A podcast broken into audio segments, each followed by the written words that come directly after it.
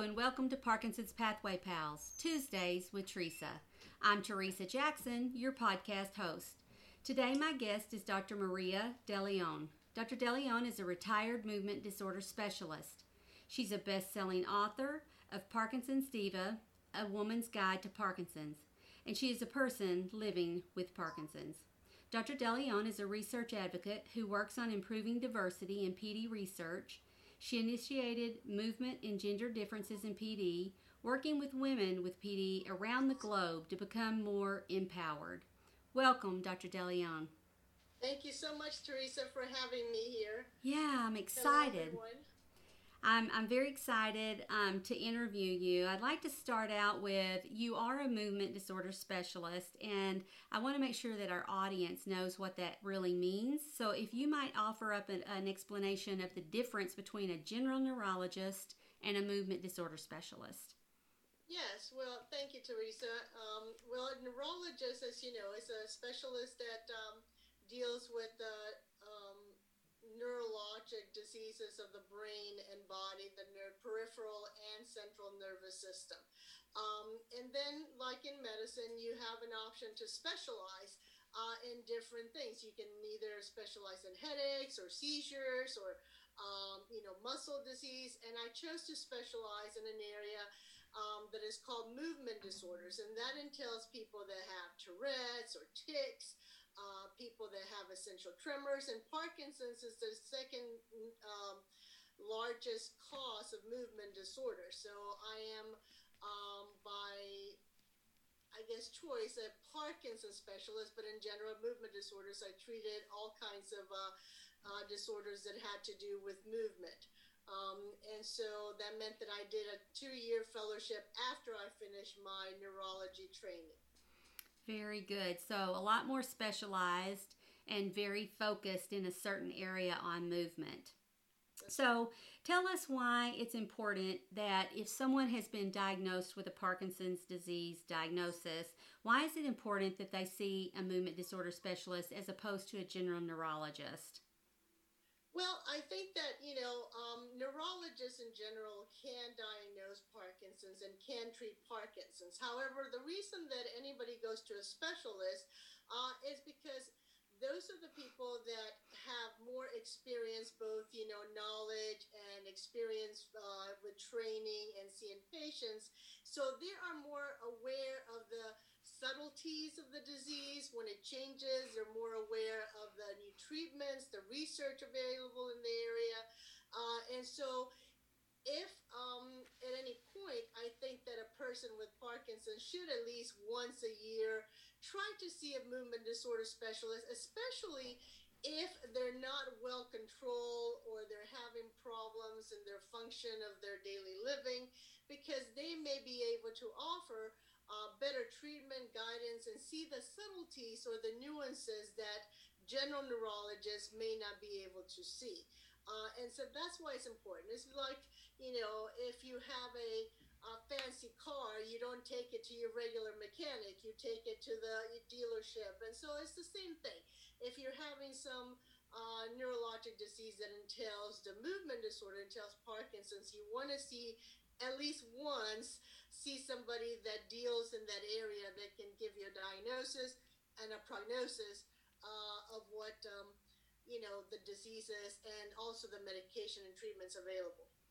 Yeah, I know for my own, you know, I was diagnosed in February of 2019, and I know from my own experience that my particular movement disorder specialist, his um, clinic sees about 2,000 patients a year. And when you think about that versus what a general neurologist might see, I think you mentioned like they could see seizures or tics or any sort of right. neurology issue. They they just don't see the the volume that a movement disorder specialist would see. So um, they just have a different level of experience and exposure to to exactly. Parkinson's patients. And not every neurologist, you know, some neurologists may prefer seeing more migraines, some may prefer seeing more back pain.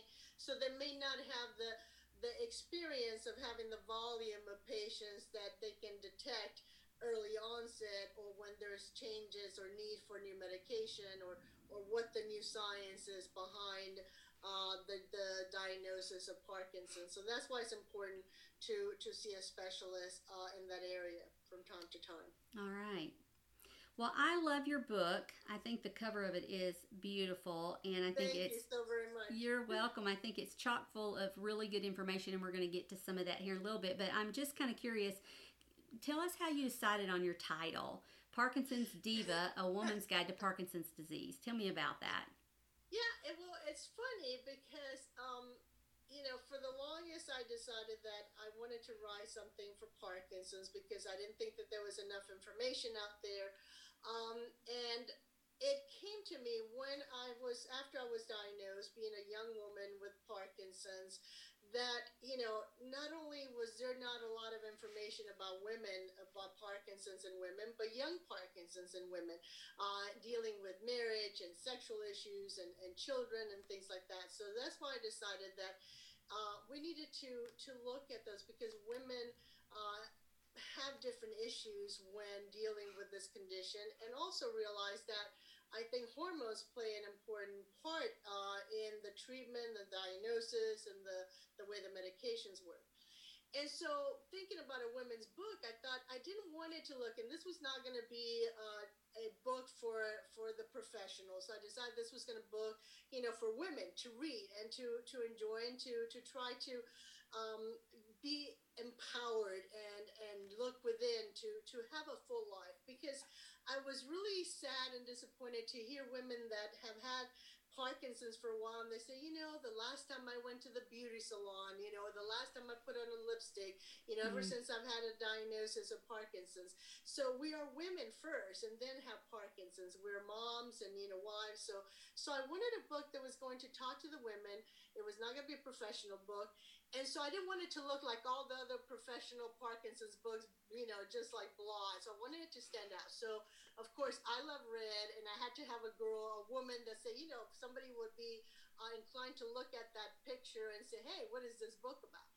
And you know, in deciding a title, uh, my family's always called me a diva, you know, on the you know on the side because they think I'm you know special and. Um, but one when I was really sick one time early on in my diagnosis, um, I was having a lot of uh, issues. I had had uh, surgery and I was having a urine infection and I was just down with my Parkinson's got worse with the infection and, and dealing with that. And so a friend of mine, um, who by the way, her mom had been one of my patients and had uh, had had Parkinson's, so we were, you know, we had developed that connection. She came over and she said, "I decided that you were going to, we're just going to throw a party today." And so she brought tiaras and and um, boas and you know bling, and we had a little party. So it was the best fun we've ever had. Reminded me of you know our childhood tea parties and, and dressing up. And I was telling her, you know, it's like even though uh, I have Parkinson's and I can barely move and I've been sick, you know, I still like to wear my fancy shoes and put on my, you know, my lipstick and, and, and my jewelry. And so she said, you know, you're just a diva, the Parkinson's diva. And, and so I thought, oh, that's interesting. So we had a picture, you know, I bought this t-shirt that said, I make Parkinson's look sexy. So I had it on and then I put my tiara and I gotta send you that picture, put my tiara. I said, you know, this is what I want women to feel like, to look like, even though they have Parkinson's. And so I started thinking about that, and I thought, oh, that'd be too much. You know, people are gonna think this is a silly book or a cheeky book, you know. But then I, I started researching, and one of the um, definitions of a diva that I really like and I incorporate in the book is that they use their uh, abilities for extraordinary things. You know, their ordinary abilities, their ordinary things to do extraordinary things. So I thought that's us with Parkinson's. You know, we are just, you know, having a disease, we're barely getting by, but we're having to use what we have within to do extraordinary things and to be able to continue being moms and wives and and and professionals and so on but also thinking about what we do um, as Parkinson's patients, we always ask patients to talk loud and to do movements loud, to exaggerate big things. So a diva, again, in a way, is grand and is big. And so that's why I settled on the Parkinson's diva because it's got all those different connections. It's me uh, being a diva. and always being, you know, um, kind of a leader in the Parkinson's world, but but also um, I want women to feel like divas. I want women to feel that they're beautiful and smart and that they have, you know, things to to give and show despite the fact that we have to live with Parkinson's. So, and that sometimes, yeah, we have to be a little louder. We have to do things in a big way uh, to be able to to continue our lives. But but that is a motto to do extraordinary things with with what we've given. So. Well, I love it. I think it's a, a, beautiful looking book and invites people to read. So I, I happen to love it very much. I'm going to shift us to something, I guess, a little bit more serious. Um, I know that you mentioned it took two years when I was reading your book for you to receive your own diagnosis.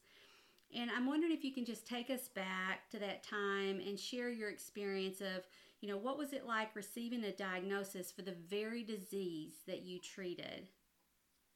Yeah, that was that was uh, ironic and a whole um, learning experience. I, like I said, I went to medical school because I wanted to treat patients with Parkinson's, and my grandmother developed Parkinson's, and I was her caregiver. Um, and so, in the midst of all that, I realized that I started having problems myself and doing the finger taps and the, you know, the open and close when I was examining patients. My handwriting was changing, and I, you know, I started instead of looking at pain, I started looking at my own hands, going like, okay, I'm having trouble doing this. I was having trouble uh, walking in tandem, balancing. So I thought, oh my God, I'm getting Parkinson's. And of course, I was thinking, you know, I'm 36 years old. How could I be having this? Uh, you know. So, but in the meantime, I started having a lot of pain and a lot of um, visual difficulties.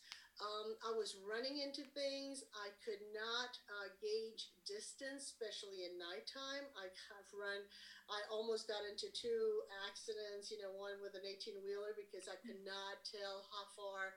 Uh, how far away he was when I was going to to see patients in the middle of the night, and the funny part was that I would go to um, the doctor, to the ophthalmologist and the neuro-ophthalmologist, and they would say, Your vision is fine, your vision is normal. And I'm like, Well, I can't see. I'm running into things. I, I could not park in a normal parking lot. I had to park away from things. And the pain just became excruciating. Um, and as a neurologist and as a Parkinson's doctor, you know, my training was that, well, you know, we don't get visual problems with Parkinson's. We don't get, um, you know, pain syndromes with Parkinson's. You know, people with Parkinson's after they had Parkinson's for a while, um, they do have some pain issues, but not that type of pain that uh, I was experiencing. So, uh, in a way, it was my training that was kind of hindering, you know, also that, well, I have Parkinson's symptoms, but then I also have these other things that, you know, don't really go along with that. And so began my whole uh, search for two years of seeing doctors. Of course, we have to rule out the usual, you know, lupus and fibromyalgia and MS and you know strokes and tumors and everything else. So I've had, I had every test done that you can imagine except uh, of a brain biopsy. So you know, I always oh, say wow. that I can pretty much yeah discuss about anything because uh, I had everything done. So finally, after two years, symptoms were not going away. I was irritable, I was fatigued, I was tired, and we really hadn't dealt with the Parkinson's issues, which were getting worse. The part, the motor Parkinson's symptoms, um, the stiffness, the slowness, you know, the the handwriting, and and so on. So I talked to one of my colleagues, and I said, you know. I've been to several other neurologists, and you know we can't we can't find a diagnosis. But I'm really exhausted. I can't function in my practice. I'm having trouble, you know, doing things at home with my family. So I like to get your opinion. And so, um, you know, my my colleague, which is she's an extra special um, person, and she's very very bright you know, I told her, I said, if this is psychiatric, because, you know, by this time, uh, a lot of my colleagues were saying, well, why would you have Parkinson's at your age? And, and even my husband was saying, well, you've been hanging around with your Parkinson's patients too long. You just, you think you have the symptoms because you've been, you know, uh, taking care of them and you're, you're taking in their, you know, their, their diseases. And I was like, well, I don't think so. But I said, if this, I told my friend, I said, this is psychiatric, or this is, you know, I need to know because I need to get better. Um, and so she told me after, you know, running some tests and examining me and everything, she said, you know, Maria, it's in your head, but not like you think. It's not psychological. You have Parkinson's. And so the the question still was, what about this pain and what about this, you know, um, this visual mm-hmm. problems? And so we decided to treat the Parkinson's, and then you know, since we hadn't found anything else, um, and lo and behold, my pain went away and my uh, visual symptoms went away. Uh, and that's when I started realizing that, you know, there's a lot more, even as a specialist, uh, that we don't know. That there's so I started thinking about my patients. You know, I've, I've thought about patients, you know, that discuss and describe, you know, uh, visual problems and, you know, more severe pain. And I thought, you know, there's there, we're missing a whole side of it. Um, and so that was part of my journey and why I decided to, to become a, an advocate um, to try to change the science, to try to understand the pathophysiology and the disease better. And I'm glad and I'm happy to know that in the God 15 years now that I've had the disease, I think we talk about the non-motor symptoms a lot more than we used to, and we realize that especially women have a lot more, um, you know, pain and fatigue and can have visual problems, and so um, I think that that it has improved perhaps the diagnosis. We're still lagging behind in getting early diagnosis, especially if you're a young woman. But I think that when people present with those symptoms, they're not automatically said, well, you need to go see a uh, pain specialist or you know rheumatologist or maybe this fibromyalgia or something else that we're actually maybe starting to think you know could they have parkinson's? Yeah. So. Yeah.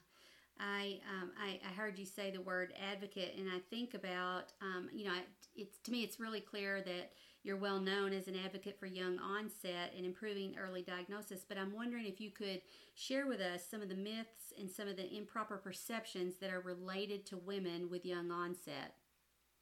Yes, well, because I think that not just women, but um, I think that young onset Parkinson's um, tend to have a lot more non-motor symptoms, meaning they have a lot more anxiety, a lot more depression, you know, sleeping problems. They do have the stiffness and the slowness, and they have more dystonia. And so, um, Parkinson's may not be the first thought of that. That may think of focal or generalized dystonia. They may think of other diseases. But particularly when it is a woman, uh, we still have that misperception that young women um, that have, you know, a lot of what may be called psychological issues, you know, that they automatically thought of, you know, they're having depression, they're having some hormonal problems, they're having, you know, uh, coping problems, and they don't really. Uh, we still have that problem in medicine that we don't think about it. Hey, there may be an underlying cause, neurological cause, or medical cause for these problems.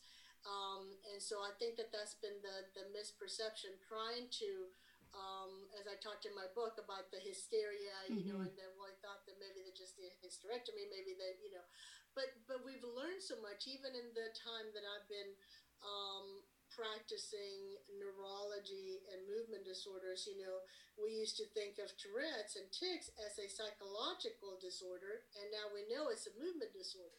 So, and that's happened just in my lifetime since I've been a physician. So, I think there's still so much that we don't know about the brain and the way things present. And uh, I'm hoping that this will lead us to understanding um, the the brain better and the pathology better and. And, and understanding young onset, yeah. Yeah, yeah. You know, I think everyone that has it and everyone that loves someone that has it uh, is so hopeful for a cure in our own lifetime. But I think most people would settle, if you if you will, um, for an effective treatment. That would keep it at bay and you could live you know a normal life without all of the side effects of as the dose goes up the bigger chance of dyskinesia and such. But when i when i speak publicly um, the first one of the first things the questions I get from the audience is always about medication related. And so for me, not being a physician, I just always put that back that you know you need to speak to your your movement disorder specialist or your neurologist that or pharmacist that I, you know I'm not the right person for that. But when I read your book, I was very intrigued by the information on velvet beans. And so Yeah. I, I don't know how uh, you know common or familiar people are with that, or the Nescafe, I think, or the cowage seed. And so I I want to know if you could explain what that is and where the research is headed around that. Well, unfortunately, the velvet beans, um, they have been around. Um, they're called the the fava beans. They're also, and I'm sorry, I'm forgetting the the other name, the mucuna, uh, mucuna um, seeds, and they they're very um, they're kind of like a coffee bean, and they're very velvety on the outside, and they have they're very prickly. So if you touch it, you can get you know allergic reaction, or you can get kind of poisonous. So you have to you know uh, get rid of that. But they have mentioned this back like at least five thousand years ago, back in the older you know old um, history in India, people that that has symptoms that resemble Parkinson's, whether you know it was Parkinson's or not, you know, very similar descriptions, you know, in the literature, and they used to drink this tea uh, with this um, bean, and it would help. And um, there was some studies done, um, maybe God, I forget, um, last century, you know, back in about 20, 30 years ago, and they discovered that it was very beneficial. However, um, it was a very small study, and why it was never pursued, I don't know. It's still not pursued. Um, it did cause a lot of nausea, though. But we know that the levodopa uh, has a lot of nausea, and that's why we have to do carbidopa. But when they compare the small study, they compare the Sinemet to the the fava bean or the mucuna. Um, it did have the same effect or even better effect on the people you know that have Parkinson's. So why we don't use it more, I don't know. I know that um, a lot of people in Latin America, uh, in Mexico, South America. Buy this over the counter. You can buy it on Amazon. You can buy it uh, in some, you know, uh, holistic stores, and they make tea.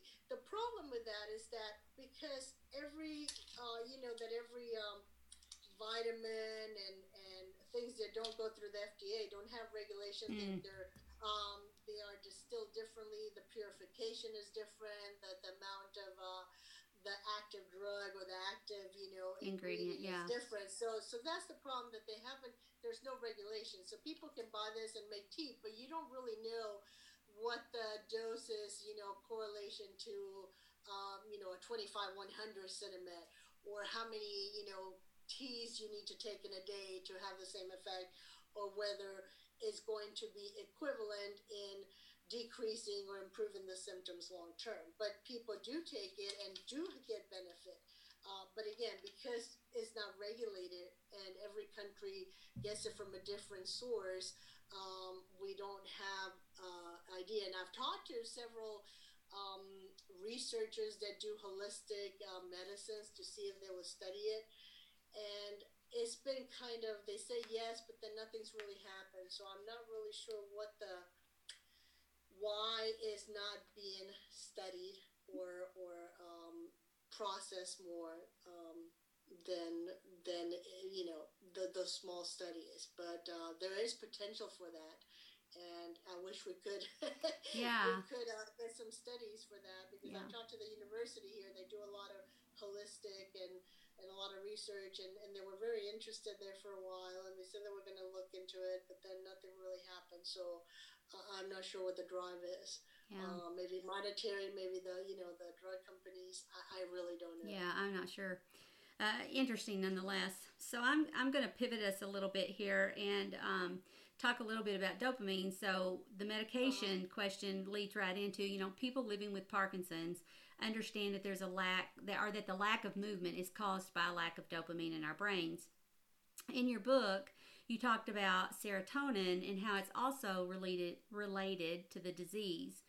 I'm wondering if you could just expand a little on how how they're related and how the inter, interaction between them may hold the key to a cure. Well, um, because we have learned uh, over the years that although dopamine plays a, a huge vital role, and we've always considered dopamine to be the pivotal um, chemical that is missing um, as a that that causes uh, you know the uh, striatonigrum to, to be depleted, to look white instead of black, and, and to cause the movement disorder, and also is the one that that is responsible for the learning, uh, the cognitive, the the being able to uh, to balance, and also um, the reward system. You know, so it's very important in that. However, we realize that it is not the only drug in the is not the only chemical in the brain. The, chem, the there are several chemicals in the brain, but early onset of Parkinson's, as I said, have a lot of non-motor symptoms that include olfactory loss. You know that that's loss of smell. That that it um, talks about uh, disruption of sleep that causes you know depression.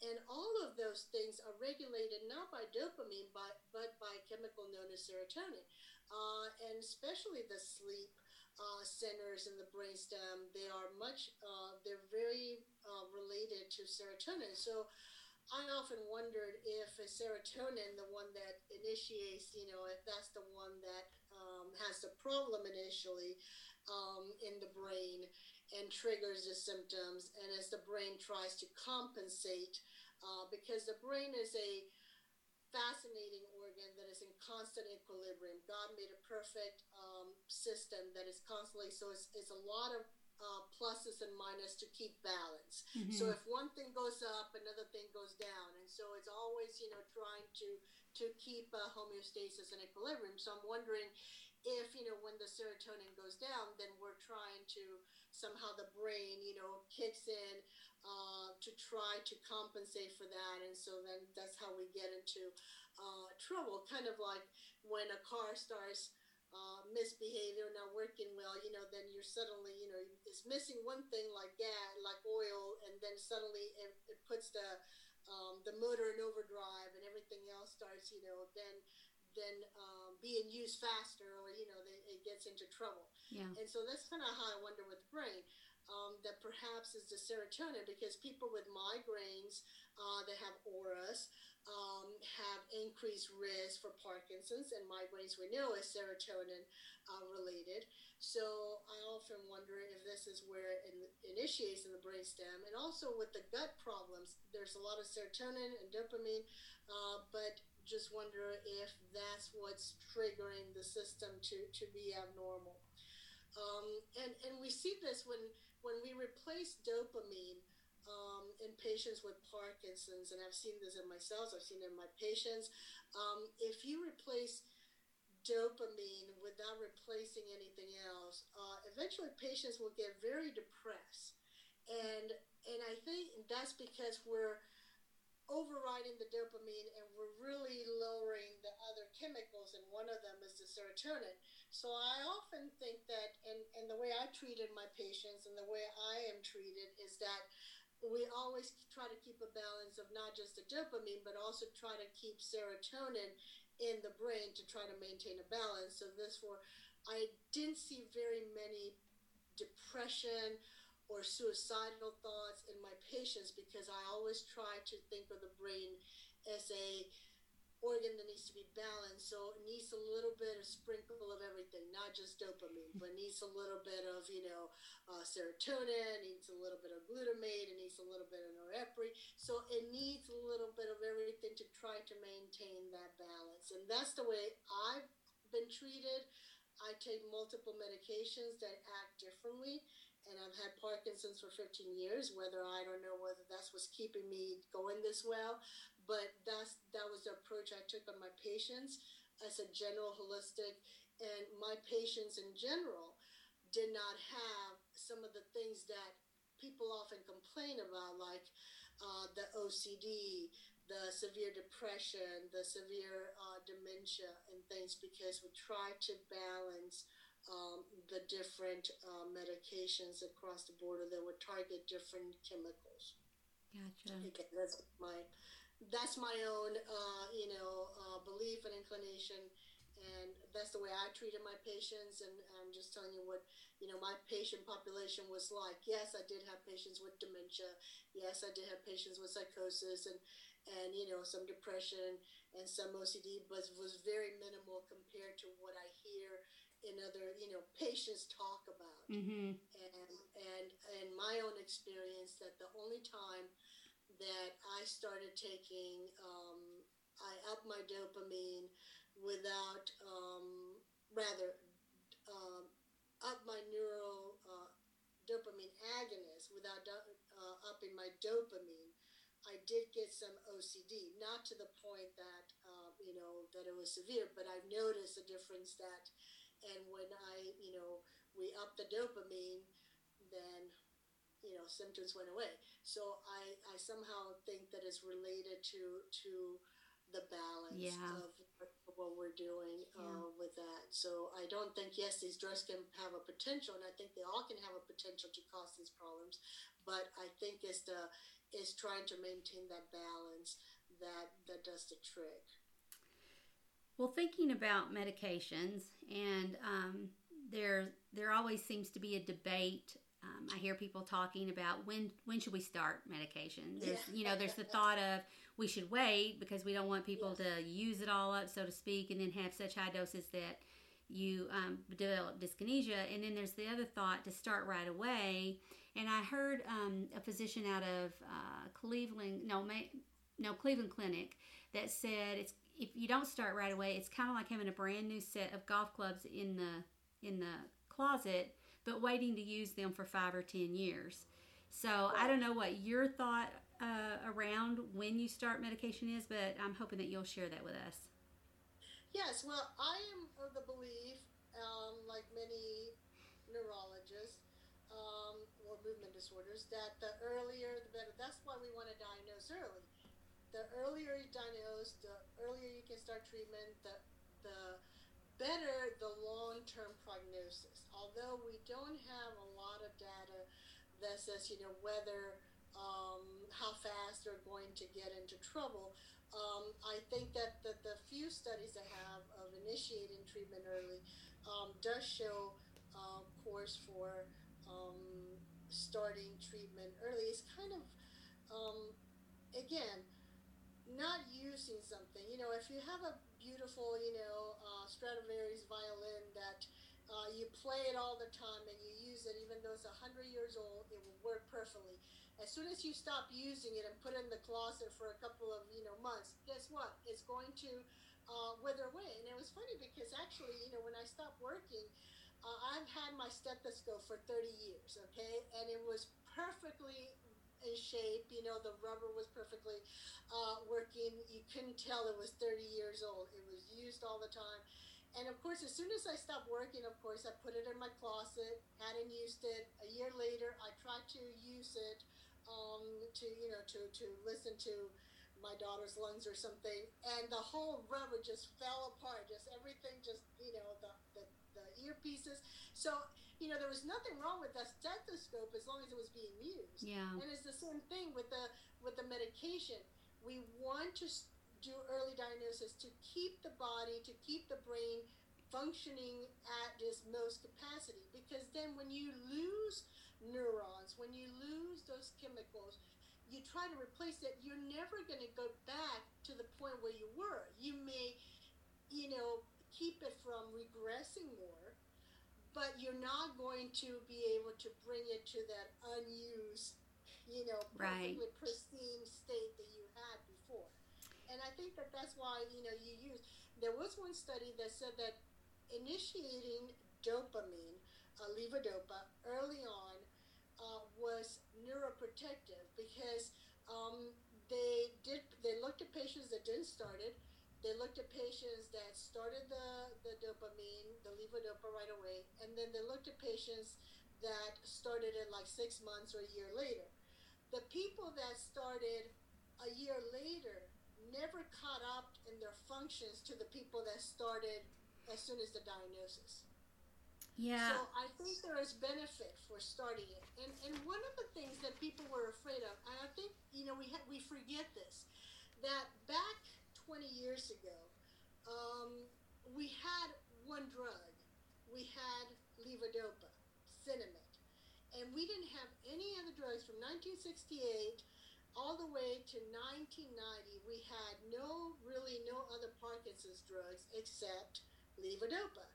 So we knew that they were going to cause dyskinesia, so everybody was afraid that yes, let's not use it because at some point you're going to have dyskinesia, and we really don't have anything else to give. But this is 2021. We have about 50 drugs that we can use in combination. We have drugs that are patches. We have IV drugs. We have infusion drugs. We have, uh, you know, injection drugs, um, nasal sprays. We have all kinds of drugs.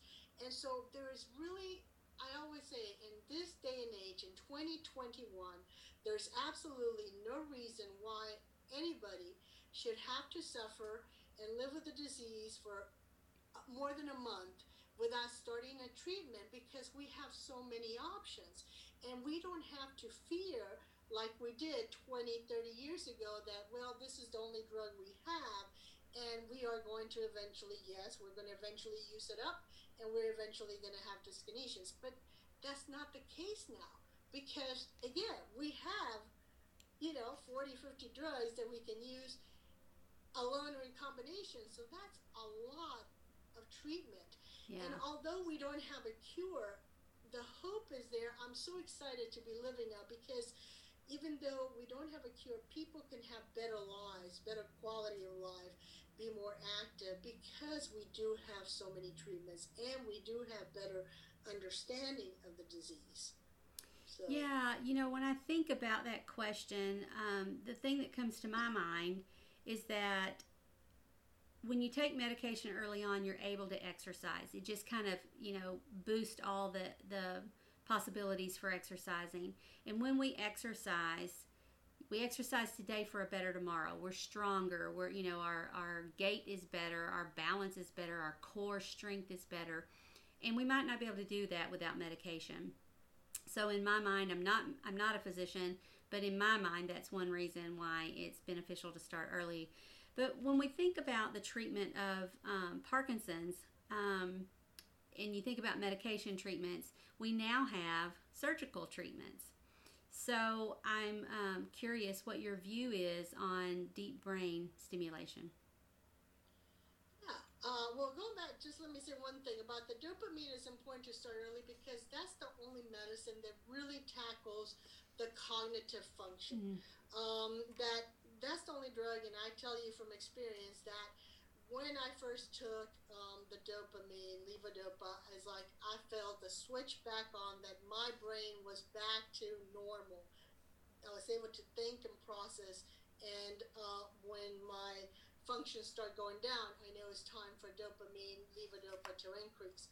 Although I take all these other medicines, but that is the one medicine that deals with cognitive function and ability. And so it is very important to maintain that cognitive status. Um, but going back to the, the DVS, DBS has been around, it was being tested, and this how old I am, uh, being tested when I was a fellow. So even during that time, it was already proven that it was very beneficial. This was before it was FDA approved, and, and it became mainstay. I mean, it's been around for nearly 30 years, so it's not a new medicine. It's not a new treatment it's been around. We know a lot about it. Um, there's different now. There's different um, um, pharmaceutical, not pharmaceutical, well, pharmaceutical industries that, that do the DBS. There's three types, so they have different leads, different programming, uh, different sizes of you know monitors.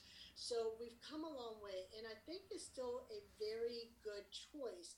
Um, I think that for people that um, have uh, clear uh, Parkinson's uh, disease. They're having trouble uh, with medication tolerability, one, uh, or having uh, fluctuations, uh, or having a lot of tremors.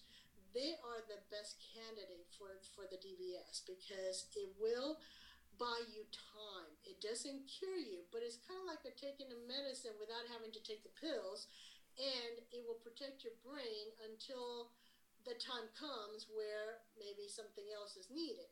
And so I think that that's the, the benefit of the DBS that if you are able to be a surgical candidate, yes, it is still brain surgery, so not everybody can have brain surgery, although the risks are very minimal and has been done for years and years.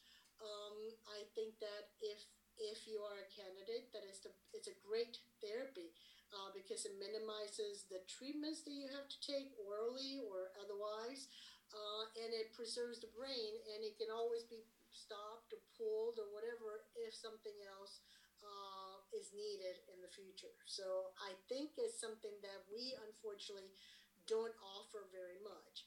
And it is difficult because uh, I think that the biggest um, problem to it, uh, although it's gotten a little bit better, but I've had patients that uh, had DBS, and because I worked in a small um, community, I didn't have access to being able to um, to monitor, to to regulate it.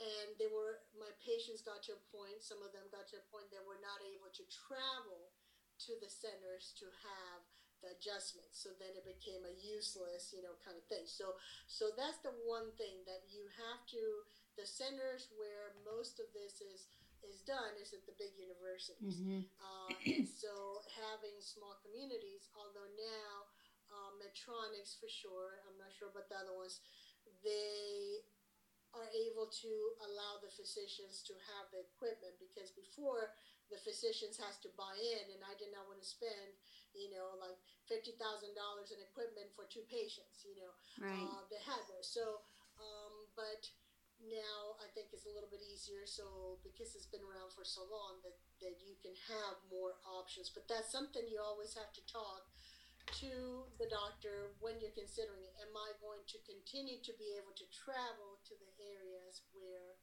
I need to have the adjustment? Because if you're not, then it's really no sense in going through a whole uh, surgical procedure and all that if you're not going to really use it. Yeah. If someone is considering DBS, um, where in their diagnosis should they begin to to think about that? At you know, you hear a lot really common around the fifth year. There seems to be this, you know, magical number of five years where medication sometimes will begin to alter a little. And so I'm just uh, wondering when should someone, if they're considering that, when's the best time to have that? Well, you know, we used to think about it late stage just because it was, you know, came as a added uh, tool. But certainly early onset could happen. The problem is that the reason I think most people get it around five years is not that five years is a magical number, other than um, everybody's Parkinson's progresses differently. And right now, we, without any markers for Parkinson's, we don't have a hundred percent way to say you have Parkinson's with a blood test or a scan or something like that. It is still dependent on a uh, clinical diagnosis, and the clinical diagnosis it is still uh, based on four cardinal motor symptoms. So if you don't have all four motor symptoms, then you're not going to be diagnosed as a Parkinson's patient fully diagnosed as Parkinson's. So that may take a while. Uh, even for me, relating me, I've had it for 15 years. I've been diagnosed with Parkinson's for 15 years, but it was not till about maybe eight or nine years that I really fully developed the tremors. I mean, I've had tremors on and off, rest tremors, and they're still very, very mild compared to all other symptoms. So if I had, if my doctor had to wait to offer me DBS, she could not do it until she was sure that I had the four symptoms. And that's the problem. That uh, we as neurologists still are bound by the criteria, bound by the what we have as a diagnosis. And if we don't have those cardinal symptoms, uh, shown, we, even though in our heart of hearts know as Parkinson's and have all the things and we're treating them as Parkinson's, we're not going to suggest a treatment like DBS if it turns out it could be Lewy body mm. or you know Parkinson's plus or something else. Right. So so that's that's the that's where we really need that that marker. Gotcha. Well, it has been a delight to to talk to you today. I feel like there's been so much information for people listening, um, and I appreciate you joining me. Is there anything else that you would like to share before we close today? No, other than I want people to have um, to not be discouraged and to think about the fact that we've come so far and that there's new treatments and new medicines and not to be discouraged when one medicine doesn't work. Um, from experience treating patients and, and treat and you know having the disease, sometimes you know as we age, as our bodies change, um, our ability to tolerate medications changes. So it is important to always keep an open mind. And when something doesn't work, unless you had an allergic reaction to, short from that, don't be adverse to try it again. To say, okay, yeah, I tried it last time, but didn't really have the effect I wanted. But maybe this time, because now I'm taking different medicines, now because my condition is different, you may get a different result. And that's happened to me. Mm-hmm. Um, I've been on medicine, and um, well, particularly for instance, you know, patients with Mirapex, they can do really well for for years. I mean, the same thing with Requip, but then after about ten years, the medicine just doesn't work as well. And sometimes all it takes is going off the medicine for a good six months and coming back to it, and then you get it as new. Okay, so sometimes again, letting your brain rest, mm. letting that equilibrium, you know, change, and and have that.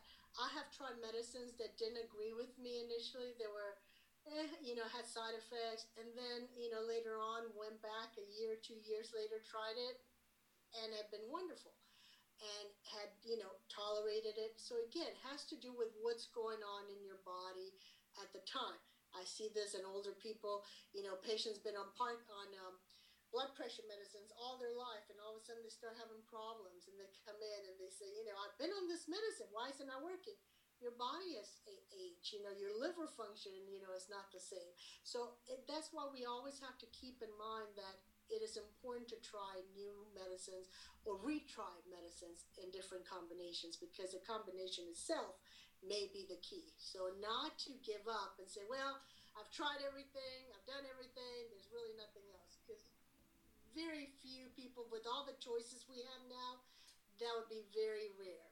Yeah. I think the resounding message I hear from our time together today is to have some flexibility, that there is hope, it is not a death sentence. It's not your grandfather's Parkinson's. Um, and it may your life may not be what you thought it was going to do, going to be, but that doesn't mean it can't be good. Exactly, exactly. You still can, you know, have a full life. You still can, you know, do the things you you have, have a new dream, have goals. Yes, it's going to be harder. Yes, you're going to have to reinvent yourself. Yes, there are going to be days that you go, why, and want to stay in bed and cry, but just don't let that be the norm you know, get up, cry, shout, whatever you have to do, but then say, okay, let's do it again. Uh, and find a passion, you know, whether it's dance, whether it's exercise, whether it's your family, whether it's anything, you know, find a reason to get up, find a reason to go out, find a reason to keep fighting. Uh, because the one thing I have truly, I've been saying this, you know, for 15 years and even before when I was, uh, you know, treating patients, find a reason to keep going. Uh, but now with the pandemic, you know, it's it's easier to lose that that hope. It's easier to get in a rut because every day is the same. You know, I've been stuck here in the house for a month, and you know, you think like, well, you know, yesterday, today, you know, it's the same. So why do anything? But when you lose that that function, and that's why it's important to have um, goals or to even have you know talk to a friend on zoom or you know schedule little meetings schedule little exercise schedule little things because it'll give you that that focus that goal to break the routine to break the you know monotonous cycle and give you that boost to be able to move forward and do something so that you don't feel like you're just like there you know a bumping along so. Well i thank you so very much and I know, Teresa. yeah. so wonderful. Well, I know that our listeners are going to really benefit from your um, opinion, your advice, and your medical advice, and your own, you know, your own story. So um, I, I'm just so grateful for If- your time if today. If they have any questions, you can email them to me. If they have questions, Okay. uh, we're glad to answer. And if you know if they want a book, there it's on Amazon. Or Okay. Can order from me if they want a if they want an autograph book. They can you know um, let me know. Okay. But it's on Amazon, and I thank you again, and, and I hope everybody has a blessed new year and a happy, healthy one. Yes, indeed. Thank you so much. Thank you. Bye bye. All right. Bye bye.